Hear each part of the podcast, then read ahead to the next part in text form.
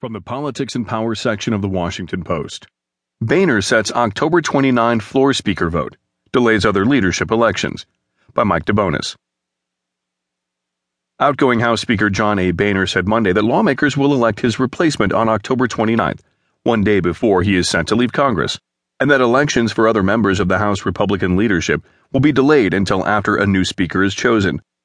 The announcement comes a day after two members requested a delay in the elections